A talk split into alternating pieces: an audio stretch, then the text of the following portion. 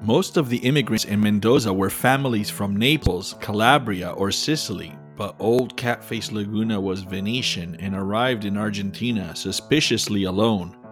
Again and again, he would tell his patrons that he refused a good job at the vineyards so that he could become a waiter at El Pinguino, where he could touch an octopus and remember the salt water of my homeland.